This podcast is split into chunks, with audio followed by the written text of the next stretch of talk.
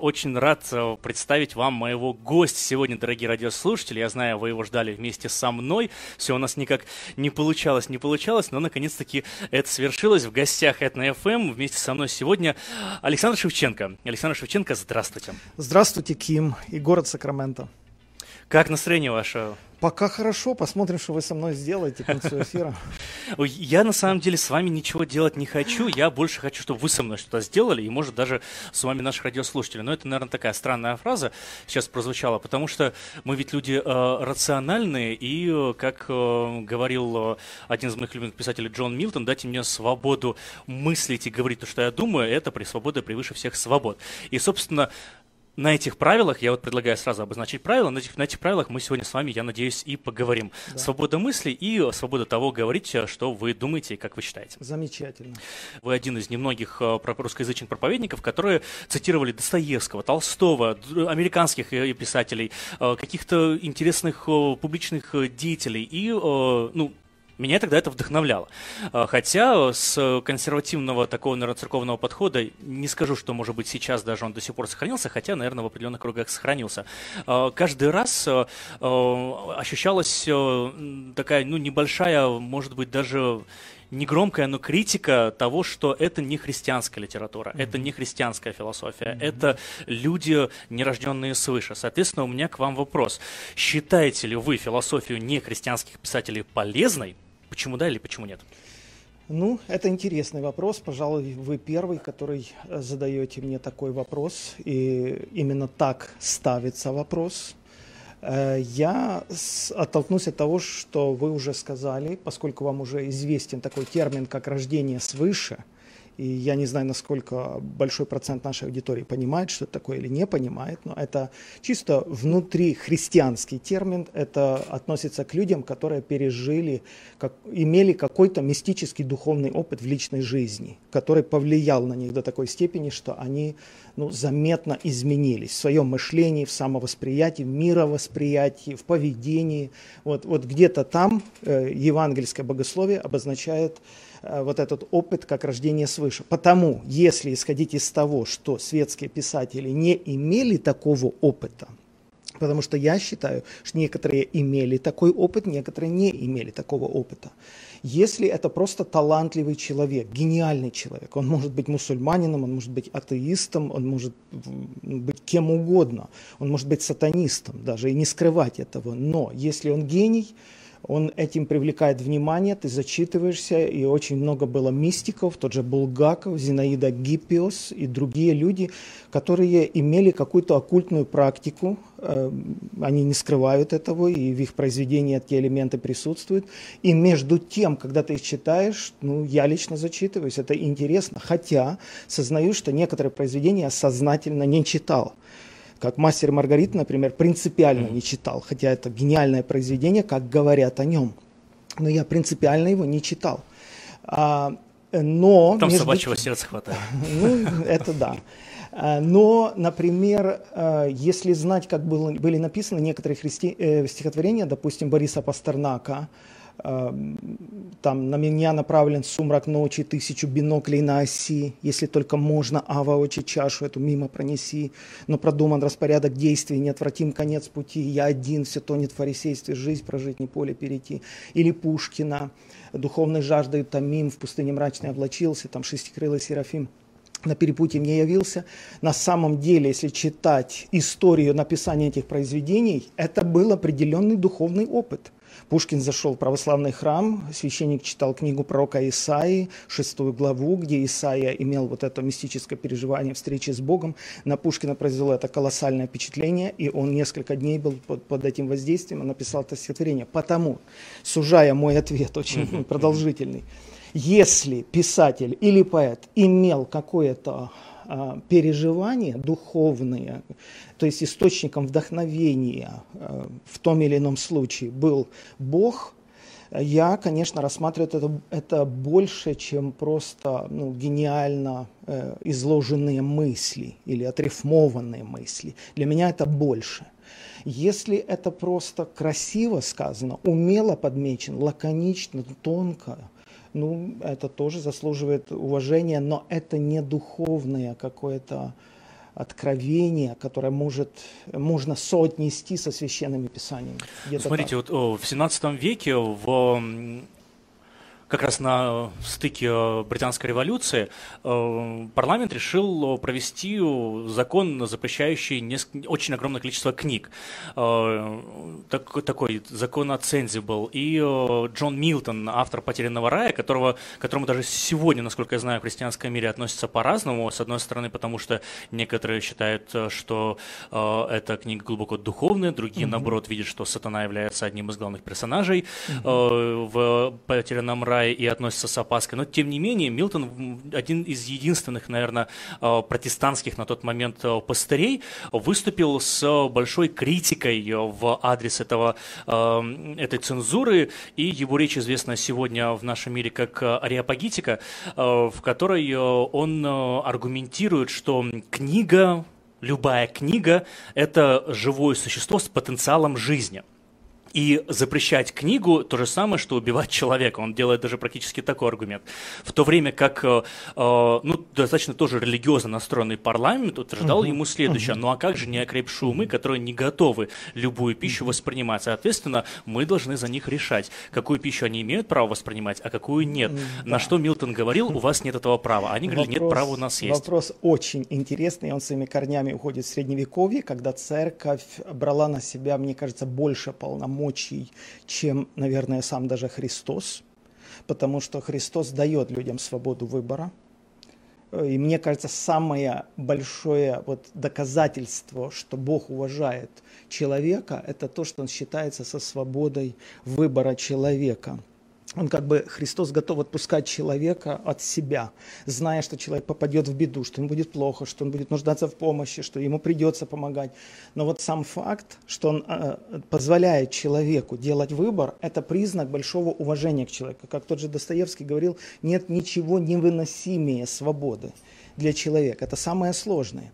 Потому, конечно, вот эти все религиозные круги, вот эти все настроения, вплоть до наших дней, настроены ограничить свободу или право выбора человека, ограничить только предложением. Вот есть у нас три сорта, там, э, три пары обуви, вот, вот и выбирай из трех, которые мы предлагаем. А, а, проще, согласен, так проще управлять обществом, согласен. Угу. Согласен, что мы тоже ограничиваем свободу выбора детям, подросткам, потому что дай им доступ ко всему, они даже не справятся в силу своего возраста. Э, это их разрушит. Но ну, дайте ну, подростку да, здесь... кредитную карту, дайте ему вот волю. Угу. Это же его разрушит, согласитесь.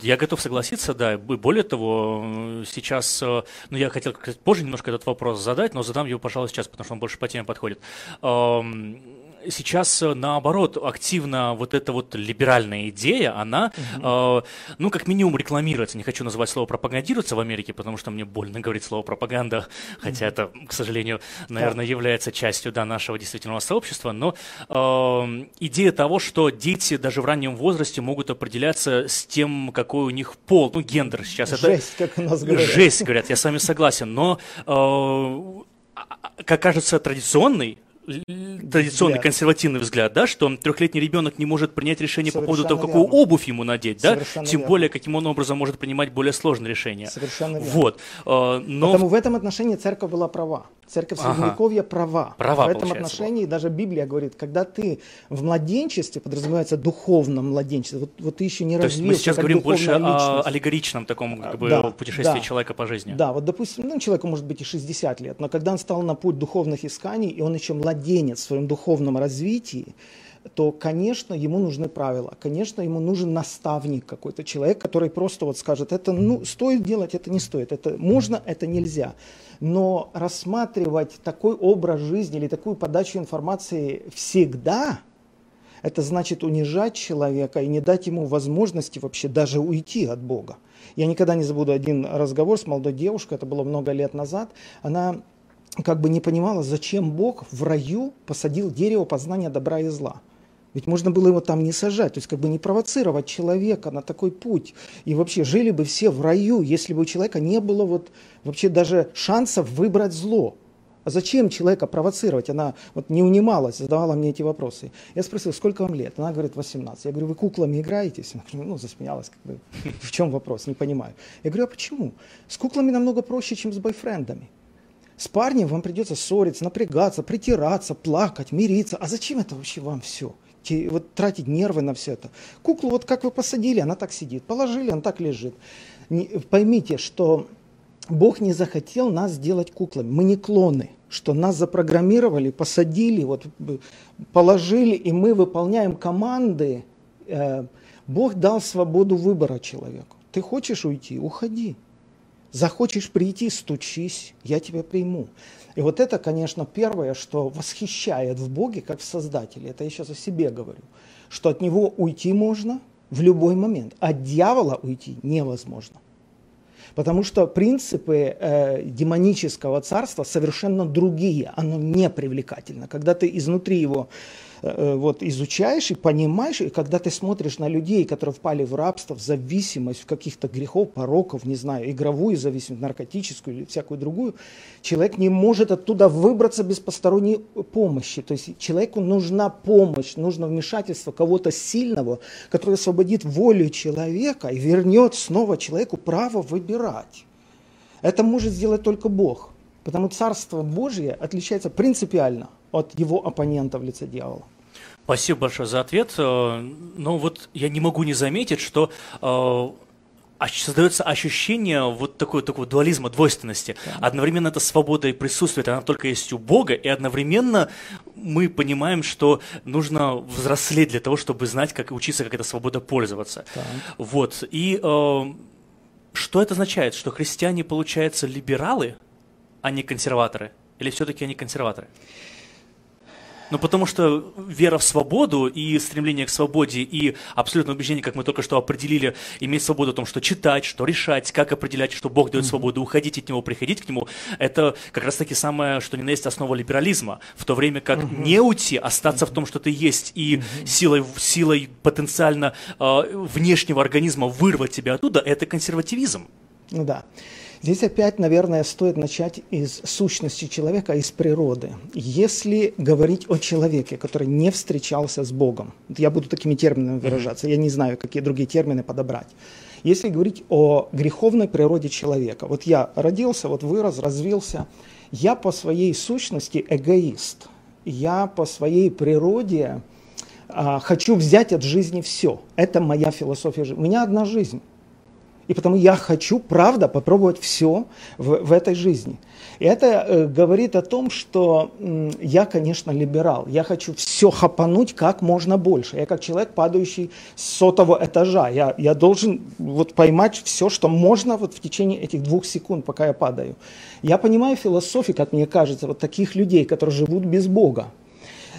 А, когда я прихожу к Богу, моя сущность изменяется, моя природа изменяется, и я, по крайней мере, обретаю власть или право отторгать плохое. Я как бы, у, у меня происходит отторжение к этому. Я сейчас попробую это объяснить, Ким. Угу. Вот, например, ну, соблазн. Э, любой соблазн, ну, выпить или, не знаю, с кем-то там на стороне роман завести, допустим, ну, ну понравился человек или понравилось какое-то увлечение. Да или сейчас это эти соблазны, игра. даже кому-то нагрубить в э, интернете да. уже соблазн. да, да, да, Он согласен. часто появляется. Ну вот что я заметил, да, после того, как я э, провожу время в молитве, у меня какое-то какое-то отторжение от этих вещей. Я не сказал, что я от них застрахован. Я могу впасть в соблазн. Я могу прельститься, и я могу впасть в соблазн. Но это не моя стихия, она мне не принадлежит. Я мучаюсь, находясь в этом состоянии, и я делаю все возможное, чтобы как можно скорее выйти из этого состояния. Поэтому христиане по своей новой сущности консерваторы – они консерваторы, то есть они отторгают то, что чуждо Богу в силу того, что они родились от Бога. У них природа Бога. О Боге написано, что Бог не искушается злом. Это конкретно цитата из Библии. То есть, как я понимаю, Бога зло не привлекает ни в какой форме. Бог не ведется на зло, оно ему не привлекательно. Потому что он никогда не имел опыта зла, потому что в его сущности нет зла, потому сама природа Бога отторгает всякое зло в самом широком и философском понимании зла. Потому когда я рождаюсь от Бога, я наследую вот, э, вот это начало божественное, и я отторгаю зло. Оно мне неприятно. Повторю еще раз. Это не говорит о том, что я никогда не впаду в соблазн, но, по крайней мере, я уже ношу в себе новое начало, новую сущность. Следовательно, если исходить из новой природы, если исходить из заповедей Божьих, э, они достаточно консервативны. Почему? Потому что правила должны существовать. Возьмем 10 заповедей. Не убей, не кради, не прелюбодействуй, не пожелай жену ближнего, имущество. В принципе, ну, супер, я бы хотел жить в таком обществе. Как вы понимаете, не прелюбодействуй? Не прелюбодействуй, я это помню. Да, да, да, совершенно верно. Это было в Костроме на площади Сусанина. Да? Да, ну я там не был, но я только слышал рассказы. Ну я так понял, что это фрагмент из проповеди, да. Да. Ну, как бы потому э, христиане не то, что консерваторы, как бы нельзя и все. И я не думаю, что и Бог исходит из таких вот э, перспектив просто ограничить свободу человека. Вот я еще угу. минуту возьму, объясню. Например, у меня в доме есть правило. В каждом доме есть негласное правило. И я не создаю эти правила для своих детей, чтобы просто поиздеваться над ними, чтобы посмотреть, как вы себя ведете. Вот я вас ограничу в том, в том и в том. Да нет, конечно. Просто в нашем доме так принято. Допустим, в нашем доме не курят. Или в нашем доме не ругаются, там, используя нецензурные слова. Ну, не принято в нашем доме так, окей? Потому я не придумывал эти правила специально для детей отдельно от себя. Это наш дом, и поскольку я являюсь главой в этом доме, в нашем доме вот так принято. Я точно так же считаю, в Доме Божьем, вот у самого Бога, Господа Бога, есть определенные правила. И, а, и он, он просто выносит из своей природы, из своей сущности. Потому для его детей, для его народа, в нашем случае для Церкви Христовой, существуют такие правила. Мы их называем заповедями. Потому мы консервативны. Потому что если дать волю страстям всем, ну, ну, это просто жесть, это просто ужас. Если дать волю и не ограничивать всех страстей человеческих, нас разорвет, нас просто разнесет. Светское общество тоже имеет ограничители в форме законов и запретов правила дорожного движения, да любые, везде правила. Это очень интересная такая трансферная система, которая, э, которую можно найти и у Сократа, и у Платона, и у э, Зигмунда Фрейда. Вот это, okay. все это постоянно эта тройственность, дух, душа, тело, иг, ид, эго, суперэго, э, человек, тело, душа и как бы дух, и все вот эти uh-huh. вот нюансы, получается, очень часто многие мудрые прошлых веков обращали внимание на какую-то тройственность состояния человека uh-huh. и единственная возможность существования в балансе. Вы об этом говорите? Говорите? Да, я говорю об этом, но в балансе существовать можно только помирившись с Богом. Вот здесь интересный mm-hmm. момент. Потому, потому что, что я... всегда одна сторона куда-то тянет. Все равно он начало, все равно он первоисточник. Если я рассматриваю себя в отрыве от Бога или в оппозиции по отношению к Богу, ну, я тогда не знаю, в какой баланс. Мне надо с кем-то прийти в баланс. Я все равно существую, верю в существование двух основных сил. Бога и дьявола, добра и зла, черного и белого. И, и потому я не могу существовать сам по себе. Я, я не смогу. Мир устроен полярным, и я должен определяться. В Библии, если ссылаться на библейский текст, например, написано, вы решайте, кому вы отдаете себя в рабы. Или рабы Богу, или рабы греху, страстям всем, похотям. Ну, отдавайтесь, окей. Так тоже люди, в принципе, живут. Они, они поднимают паруса, все, чего хочет человек. Чем больше денег, возможностей и, и, и гордыни, ну, пожалуйста. Но, но также человек имеет право выбрать волю Божью и подчинить себя воле Божьей. Потому в этом отношении я могу быть в гармонии с собой только если я прихожу в гармонию с Богом. Я обратил внимание на один момент из вашего предыдущей, э, э, из вашей предыдущей фразы. Вы сказали приблизительно следующее, что я как человек нахожусь в, в состоянии как бы соблазна всегда. Я лечу с... Э, я эгоист, ну, не, не имеется в виду э, аллегорический образ. Я, ну, да, не имею в виду, что вот вы конкретно такой. Нет, нет, нет. Аллегорический образ человека, который приходит на планету, живет короткую жизнь мотылька и э, стремится к, ко всему, ко всему, ко всему. Вот. Дело в том, что есть такой гуманист конца 17-го, начала 18 столетия. Сорен Киркегор, датский гуманист, глубоко он, он считается одним из самых, наверное, таких основоположник экзистенциализма и э, потрясающий христианский философ. Вот. И он пытался объяснить, я просто сейчас это э, рассказываю для контекста, для наших радиослушателей, э, вы-то, я думаю, это знаете, эм, для того, чтобы подвести, собственно, к своему вопросу. Так вот, Сорен Киркегор объяснял существование каждого человека возможным только как бы в трех началах. Первое начало он называл эстетическим, то есть вот тот самый мотылек, который летит и которого все хочет схватить, поймать, и который, э, у которого единственное правило по жизни, то, что хорошо для меня, хорошо для всех. Я так живу, это моя жизнь, и очень многие люди mm-hmm. проживают целые жизни, mm-hmm. находясь в этом состоянии. Он, конечно, более сложно, чем я сейчас описал, но это как бы главный закон. Затем он говорит, существует переход от первого к второму состоянию, этот приход очень простой, он больше логический, понятный и рациональный. Это существование в этическом смысле жизни, когда я перехожу к обратному правилу, то, что хорошо для всех, хорошо для меня я стараюсь вести э, честный образ жизни. Для этого мне не надо быть глубоко духовным. Uh-huh. Мне просто нужно понимать, что существует хорошо и плохо, что существуют мор- моральные нормы, которым я готов следовать. Я их могу подчеркнуть у Аристотеля, у любого этического философа, у того же Канта, выбрать для себя норму правил uh-huh. и логично существовать, жить, быть полезным членом этого общества, не мешать ему и наоборот uh-huh. даже может работать и на его пользу. И затем отмечает Сорен Киркегор, существует третий э, такой э, Э, третье состояние существования человека, которое, как он сразу начинает обозначать, всегда иррационально, всегда не имеет смысла и находится через огромную пропасть от этического состояния. Это принцип веры. Вот, э, то есть человек, который наконец верит в Бога, он должен для того, чтобы совершить переход от этического состояния к состоянию веры, он обязан совершить прыжок через пропасть, слепой прыжок. И, собственно, термин прыжок веры был э, придуман именно Сорном Киркегором. И, эм, как объясняет он и как как э, анализируют его современные философы, этот прыжок, он абсолютно всегда, то есть со, с позиции этика и логика, все, что происходит в мире веры, всегда рационально. И всегда совершать этот прыжок, это всегда неправильное решение. Но только совершив этот прыжок, ты только тогда сможешь понять, почему это решение было все-таки правильным.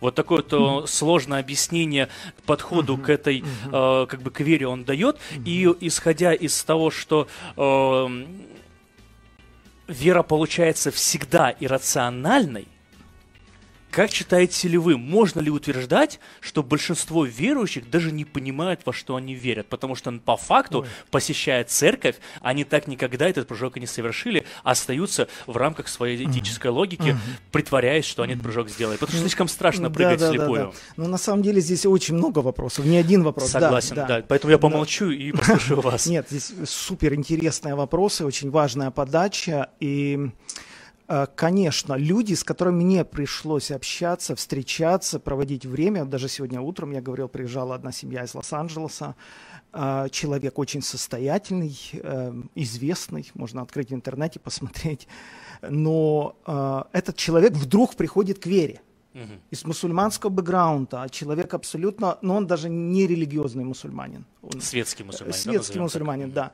Но вдруг человек на, в канун своего дня рождения просыпается совершенно другими настроениями.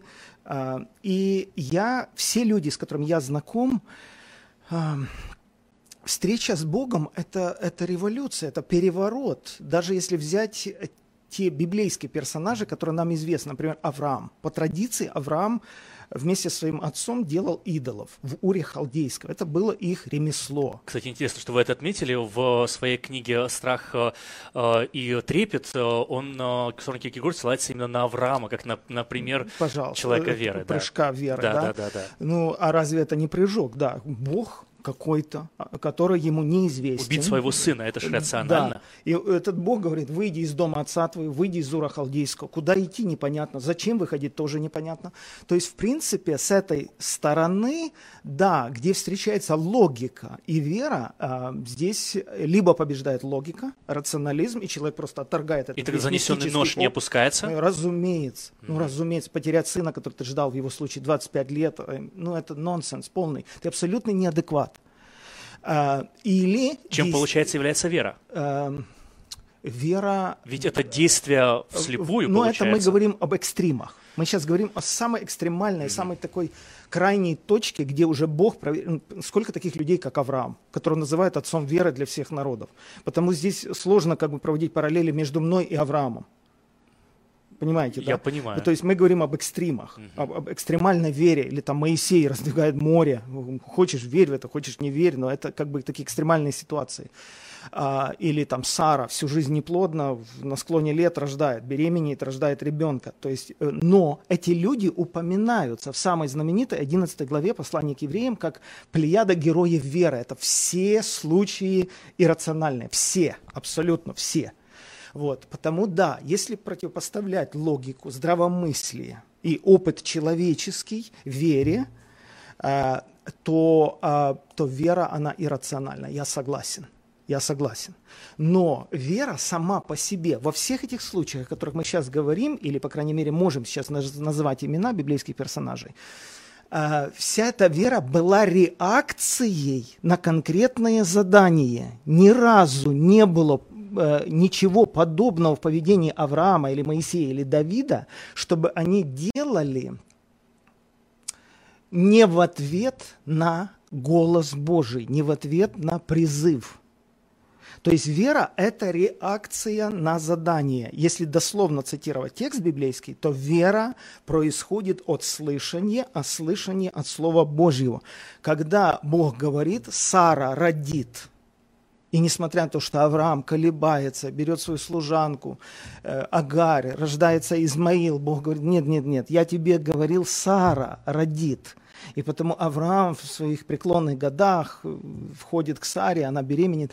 То есть вера, это моя вера, это реакция на голос Божий, на Слово Божие. Это встреча с Богом, не с религией, не с конфессией, не с христианством, не с церковью, не с Библией не с традициями христианскими, То которые есть я гораздо более интимная. Это абсолютно личная встреча между человеком и Богом. И вот здесь начинается самое восхитительное. Если бы я хотел встретиться с президентом Соединенных Штатов сегодня, какие у меня шансы? Нулевые. Ну, э, скажем так, э, если сильно захотеть, ну, 0, 0, может 0, быть, 0, и есть все-таки эти шансы. Думаю, ну, 0-0-0. Ну, допустим. Если бы президент Соединенных Штатов хотел встретиться со мной... То шансов у него гораздо больше. Сто процентов шансов. Точно так и с Богом, только в разы, в разы, в разы. Если бы Бог не хотел, чтобы я с Ним встретился на своей жизненной дороге, мои шансы встретиться с Богом равны нулю. Но не, не, не пахнет ли каким-то фатализмом? Но Бог хочет встретиться с человеком, и Он для этого сделал все. Потому главный вопрос, Ким, возникает, угу. и к вам в том числе. А вы вообще были бы рады факту, что Бог есть? Или вас да, это без, больше без напрягает? Сомнений. Нет, меня только радует. Я очень хочу, чтобы это было правдой. Окей. Okay. Вне всяких сомнений. То есть очень легко мне ответить на этот вопрос. Потому в моем случае, когда я... Спасибо. Угу. В моем случае, когда вот подобные разговоры были с, с людьми, я всегда давал один совет. Я говорил, если ты хотя бы один раз искренне и откровенно говорил Богу, я хочу встретиться с тобой, без посредников. Можно организовать такую встречу? У меня есть шансы на такую встречу. Из моего опыта большинство людей имели такую встречу, и их жизнь кардинально угу. менялась. Потому что на пути духовных исканий очень важна искренность. Искренность – это честность, это, это откровенность, это максимальная точность между своими внутренними желаниями и выражениями этих желаний. Это искренность. Потому, э, опять же, если ссылаться на Библию, Бог с искренним поступает искренне, так написано. А с лукавым человеком по лукавству его. А лукавый человек – это хитрец. Он думает, что он вокруг пальца Бога обведет.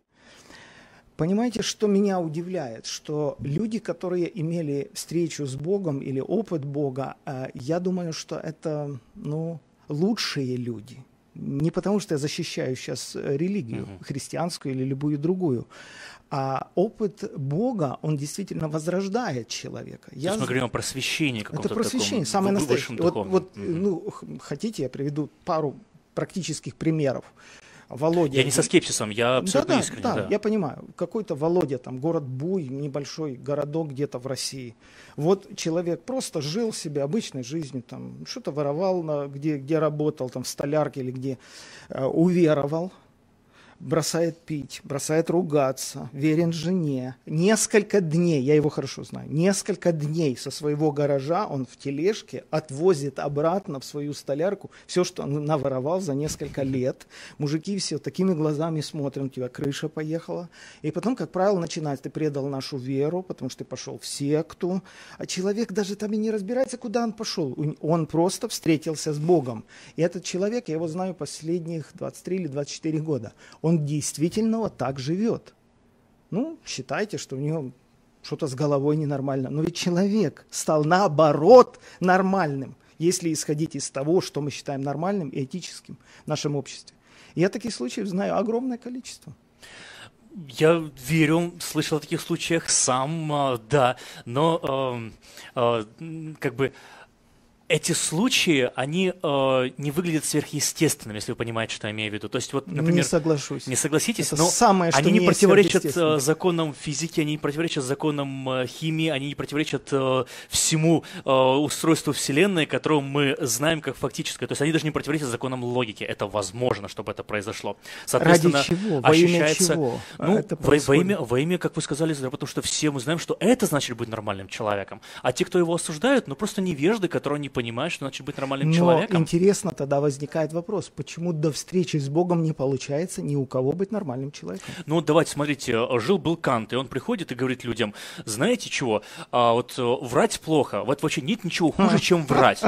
И все такие, гениально, Согласны. надо же, чудо какое, какая мысль прикольная. Он всю свою философию выстраивает на этой мысли, на мысли максимализма, что э, вот э, я делаю, ну, ден, дентализм, да, по-моему, называется его подход к философии. Философия, заключающаяся в идее, что вот существуют такие конкретные правила, и у тебя есть перед э, Вселенной обязанность следовать этим правилам. Если ты не следуешь, то ты плохой человек. И у тебя нет выбора, ты обязан это делать, потому что это твой долг. То есть твой долг не врать ни при каких обстоятельствах. И для людей это революционная идея. Хотя, э, что в ней чудесного? Ничего не чудесного Детский нету. сад, и так понятно, и что так понятно, согласна. Э, приходит э, Джон Лок но, и говорит... Но, но, да, но, но, хорошо. Все врут.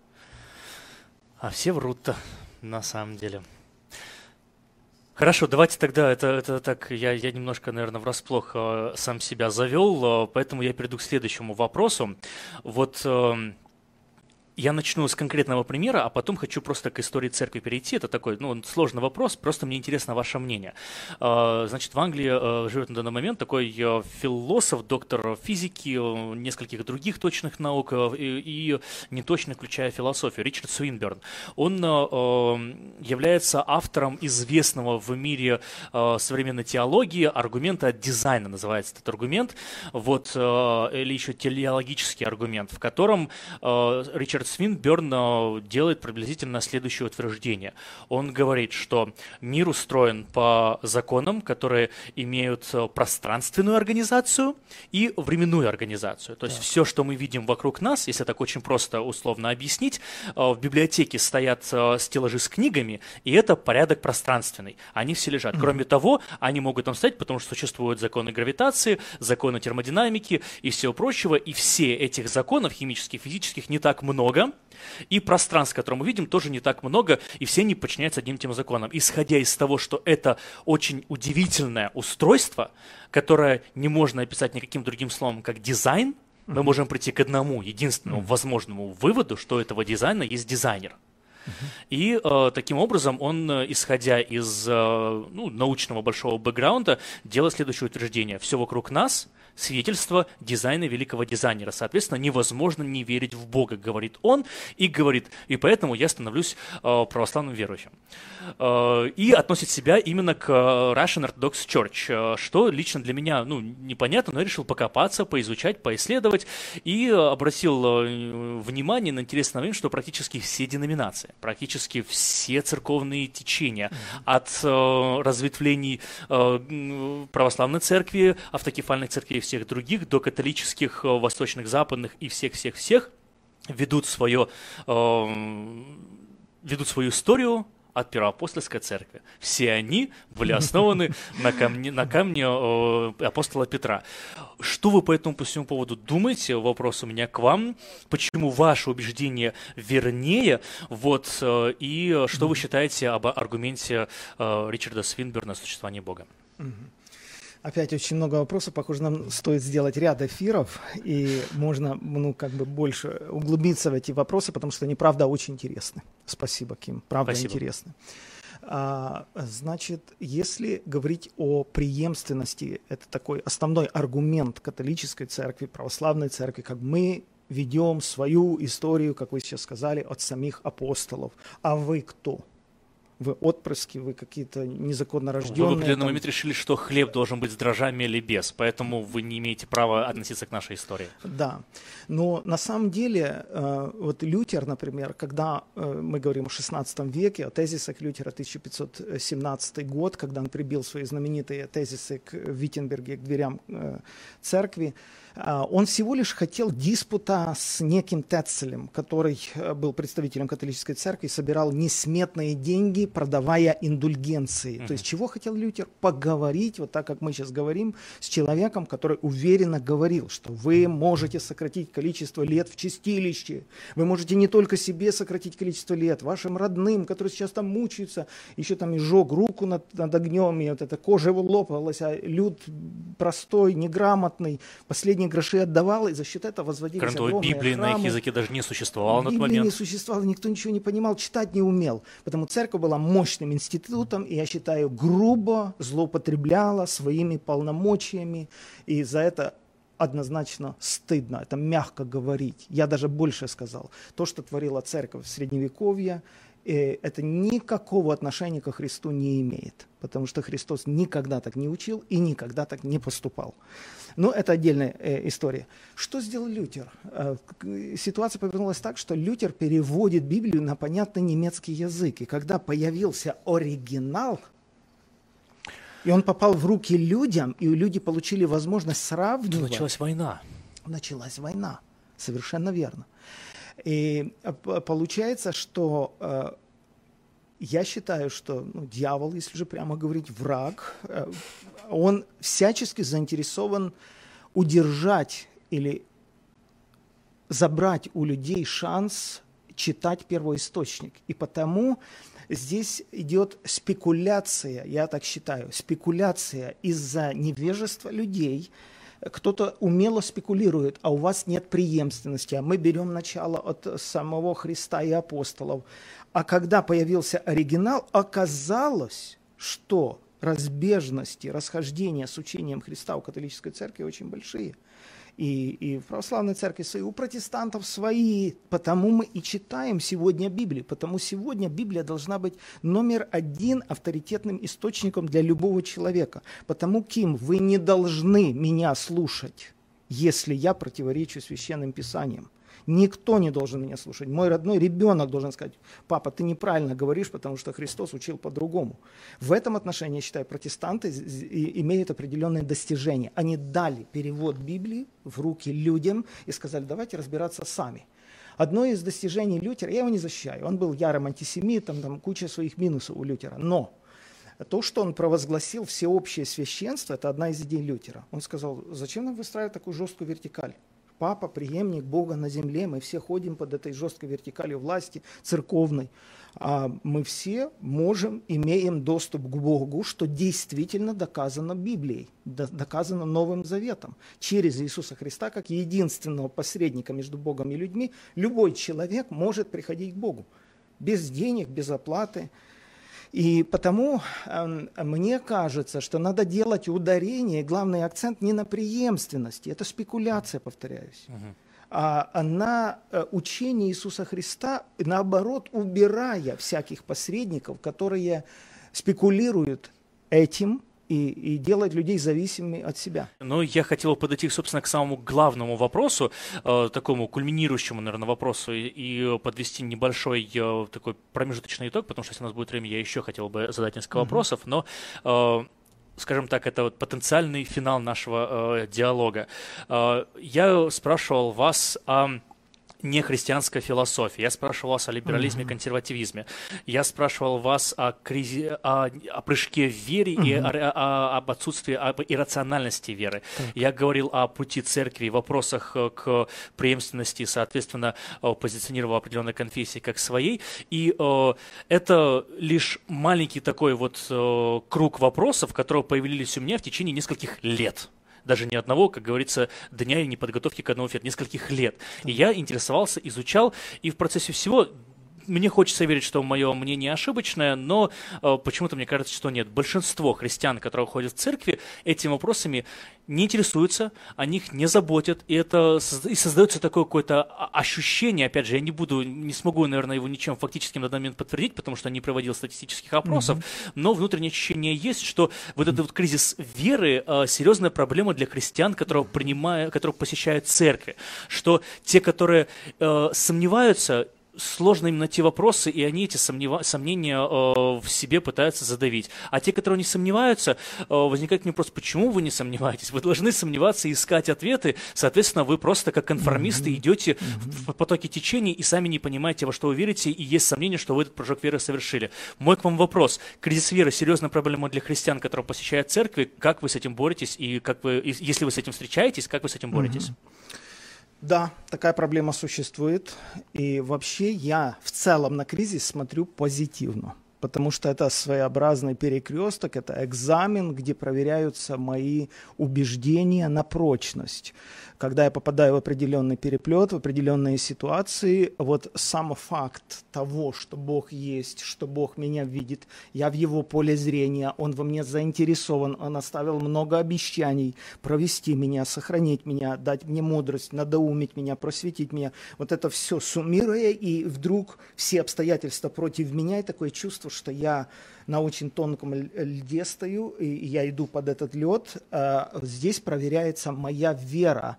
Я предан, я брошен. Это все была иллюзия, это большой мыльный пузырь, никакого Бога не существует. Я не буду скрывать, Ким, что эти вопросы встают. Эти вопросы поднимаются, серьезно. Здесь есть очень интересный текст у апостола Павла. Например, он пишет, что нас не может отлучить от любви Божией ни скорбь, ни голод, ни теснота, ни гонение, даже смерть. То есть он делает интересное заявление, там намного больше он перечисляет вот этих разных факторов, и он говорит, что все эти скрутные обстоятельства, мягко говоря, они э, ставят своей задачей оторвать меня от Бога, переубедить меня. Раз, ну, когда у тебя болит желудок, когда умирает близкий человек, ты, ты молишься, ты надеешься, ты смотришь в небо, ты, ты, ты, ты веришь, что Бог ну, не бросит тебя в этот критический момент. И Павел именно об этом говорит, что смерть это очень сильный аргумент, чтобы доказать мне, что Бог меня не любит, Он меня не слышит, или Он просто слаб. Он просто слаб. Смерть сильнее, И, чем Бог. Иногда даже это, знаете, вот я, простите, очень быстро перебью. Один э, человек отметил такой вот момент, что страдание, вот как вы сказали, смерть и приближение смерти, это до такой степени сильный катализатор, что вот э, один э, философ даже предположил следующее. Он сказал, что когда Христос был на кресте, из-за своих страданий его фраза «почему ты оставил меня?»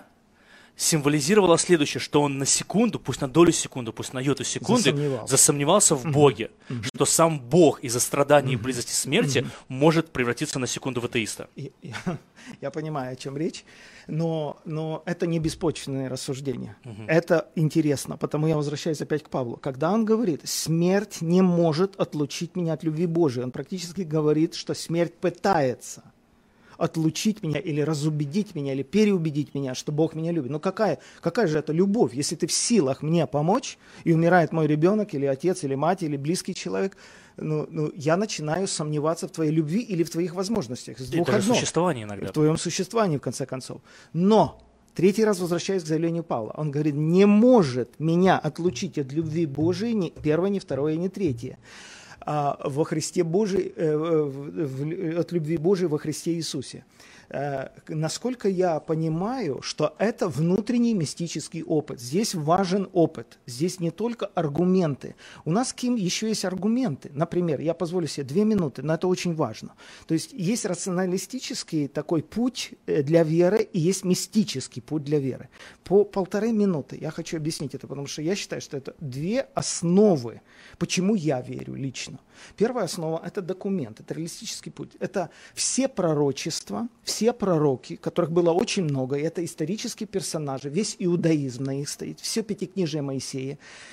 Все они свыше 400 раз в деталях, в тонкостях предсказали приход Христа, Мессии – в каких тонкостях? В удивительных тонкостях, что его предаст близкий человек, что его распнут. Давид, например, когда говорит, что прибьют руки его и ноги, он это говорит за тысячу лет до римской казни, когда таких казней не практиковали. И он в точности говорит, об одежде будут бросать жребий, будут поить уксусом и пробьют руки и ноги. Непонятно, о чем писал Давид, за столько столетий, когда такой даже казни не практиковалось в его время.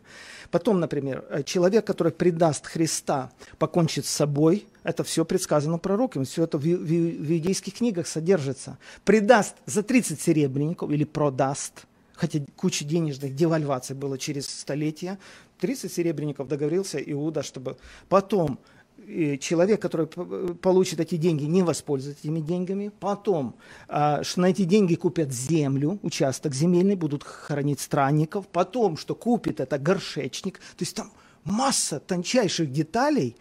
И когда они все веками хранились, эти детали, детали в священных книгах – приходит Христос, и апостолы становятся свидетелями всего того, о чем мы сейчас говорим. Ну, это получается одновременно 4... и документальная и мистическая составляющая, потому что предположить вероятность совпадения всех этих да, событий тяжело. если говорить о пророках, да. это мистическая составляющая. Угу. Но для меня, живущимся в 2000 это лет, документ. это документ, да. Я, я опираюсь на эти документы. Потом показания апостолов и предсказания пророков не совпадали.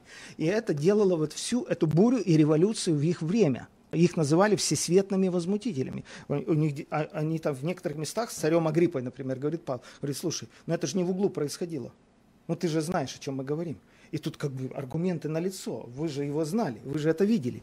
Короче, это одна сторона. Почему я верю? Потому что достоверность этих документов доказана историками, тем же Иосифом Флавием. Э, вторая сторона моей веры. Я она... обозначил наших радиослушателей современником Христа. Да, да, да. Спасибо.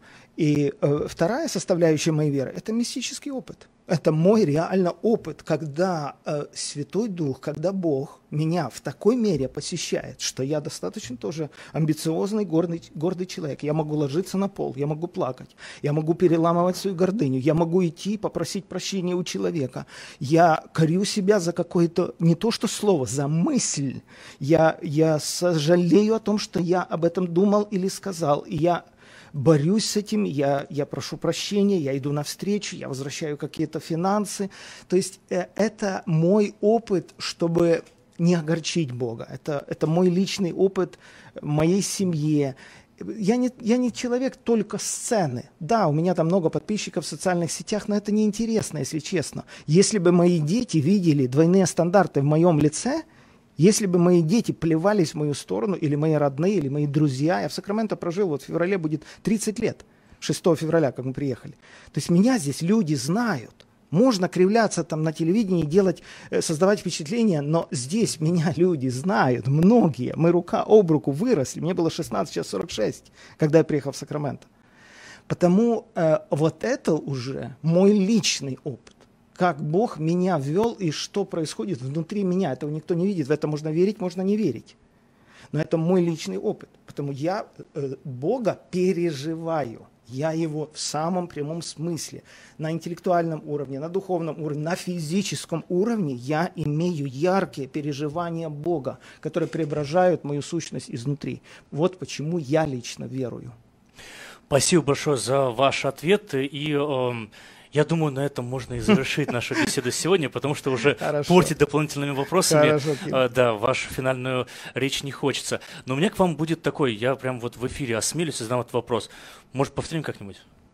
Да. Если у вас будет возможность. Не обязательно да. в этом году, может, в следующем. Спасибо, Ким, за приглашение. Если вот действительно есть желание чуть глубже покопаться, разобраться и быть предельно откровенными, я расположен. Да, я так думаю, просто в следующий раз надо мне поменьше вопросов. Вот, и побольше нет, вопросы, вопросы были достойные. Спасибо. Ну, хорошо. Спасибо огромное вам за то, что были вы сегодня с нами. А, я вам э, лично благодарен. В вашей семье вам здоровья, ни в коем случае не болеть в это сложное время.